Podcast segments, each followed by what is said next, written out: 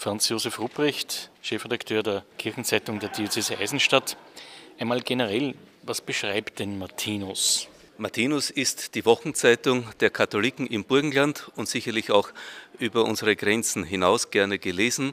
Es ist ein Blatt, das sich mit Regionalnachrichten beschäftigt aus dem Burgenland, das aber auch nicht vergisst, die katholische Kirche in ihrer ganzen Bandbreite und weltweiten Dimension ins Auge und in den Blick zu nehmen. Die Diözese Eisenstadt gehört eher zu den kleineren Diözesen. Dennoch gibt es genügend zum Berichterstatten. Bei dieser Frage muss ich immer ein bisschen schmunzeln und dann alle meine Zuhörer und Gesprächspartner auf. Es gibt einen alten Kalauer unter Journalisten. Seltsam, dass jede Woche genauso viel passiert, wie in die Zeitung hineinpasst.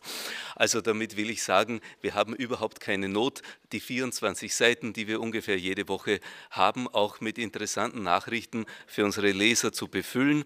Es ist das Geschehen im Burgenland, dabei im Blick aber auch die sensible Schnittstelle in der Gesellschaft Gesellschaft zwischen Glaube und politischem Wirken und politischer Meinungsbildung, die wollen wir aus dem Geist des Evangeliums mit der Diskussion unter unseren Lesern befruchten und so auch unseren Beitrag zum demokratischen Wollen und Werden in unserer Gesellschaft liefern. Apropos demokratisches Wollen und Werden, welche Rolle nehmen denn die Minderheiten des Burgenlands im Martinus der Zeitung der Diözese Eisenstadt ein?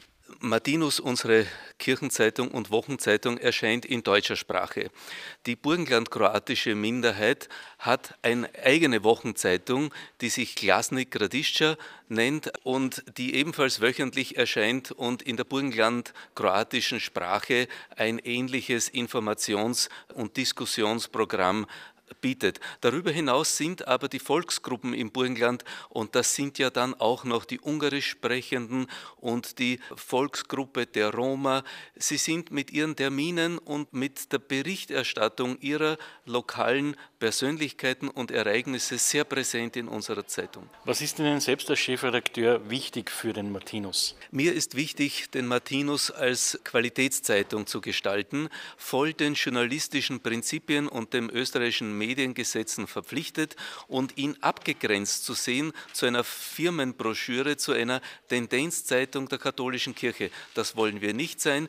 Wir sind ein Blatt, das äh, nach dem Gewissen und nach der Einschätzung und nach der fachlichen Qualität seiner Mitarbeiter gestaltet wird und das ausschließlich im Interesse seiner Leser, die ja auch zu 90 Prozent das Budget unserer Zeitung durch ihre Abogebühren bestreiten, gestaltet wird. Wie sieht es mit Kooperationen mit anderen österreichischen Kirchenzeitungen aus? Die Kirchenzeitung Martinus und mit ihr der Eigentümer, nämlich Diözese Eisenstadt, sitzt in, tatsächlich in einem institutionalisierten Zusammenarbeitsboot mit den Diözesen Linz, Feldkirch und Innsbruck und den dortigen Kirchenzeitungen. Wir finanzieren gemeinsam die sogenannte Kooperationsredaktion, in der weitere zwei Journalistinnen, also das ist auch eine starke weibliche Komponente in unserer wöchentlichen Arbeit, wo diese beiden Kolleginnen circa acht Seiten für unsere Zeitung beitragen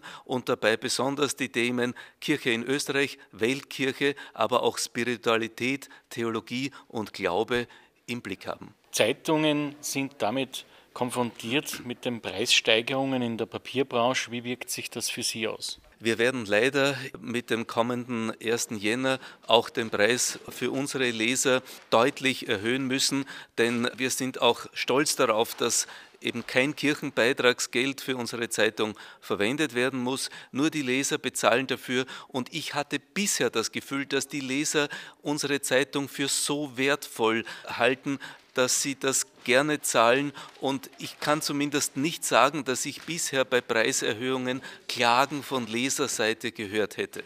Franz Josef Ubrecht, auch die Zukunft für Medien ist natürlich immer ein Thema. Wie sehen Sie die Zukunft für Kirchenzeitungen? Die Zukunft der Kirchenzeitung wird gekennzeichnet sein von verstärkten Marketingbemühungen. Bisher war es quasi ein Selbstläufer, dass die Pfarren versucht haben, unter den Kirchgehern Abonnenten für unsere Zeitung zu finden. Hier müssen wir neue Modelle denken, wie wir dort, wo die Kräfte der Ehrenamtlichen in den Pfarren für diese Akquisitionsaufgabe nicht mehr zur Verfügung stehen, aus der Diözesanleitung, aus dem Pastoralamt, aus den anderen Abteilungen heraus gemeinsame Aktivitäten setzen, wie wir die Katholiken und Katholikinnen des Burgenlandes, die jungen Familien, die Hausstandsgründer, die Zuzügler, aber auch die Leute ab 50, 60, die jetzt wieder mehr Zeit haben zum Lesen und die auch stärker sich mit den Fragen konfrontieren, wohin geht mein Leben, was ist der Sinn meines Daseins, da können wir Antworten bieten und diese Lesergruppen wollen wir künftig stärker ansprechen. Das wird die Zukunft sein. Wenn wir diese Frage lösen, wird es noch lange Kirchenzeitungen gedruckt und auf Papier, wie wir das gewohnt sind, geben. Also spannende Herausforderungen und Themen für die österreichischen Kirchenzeitungen. Danke, Franz Josef Ruprecht, für das Gespräch.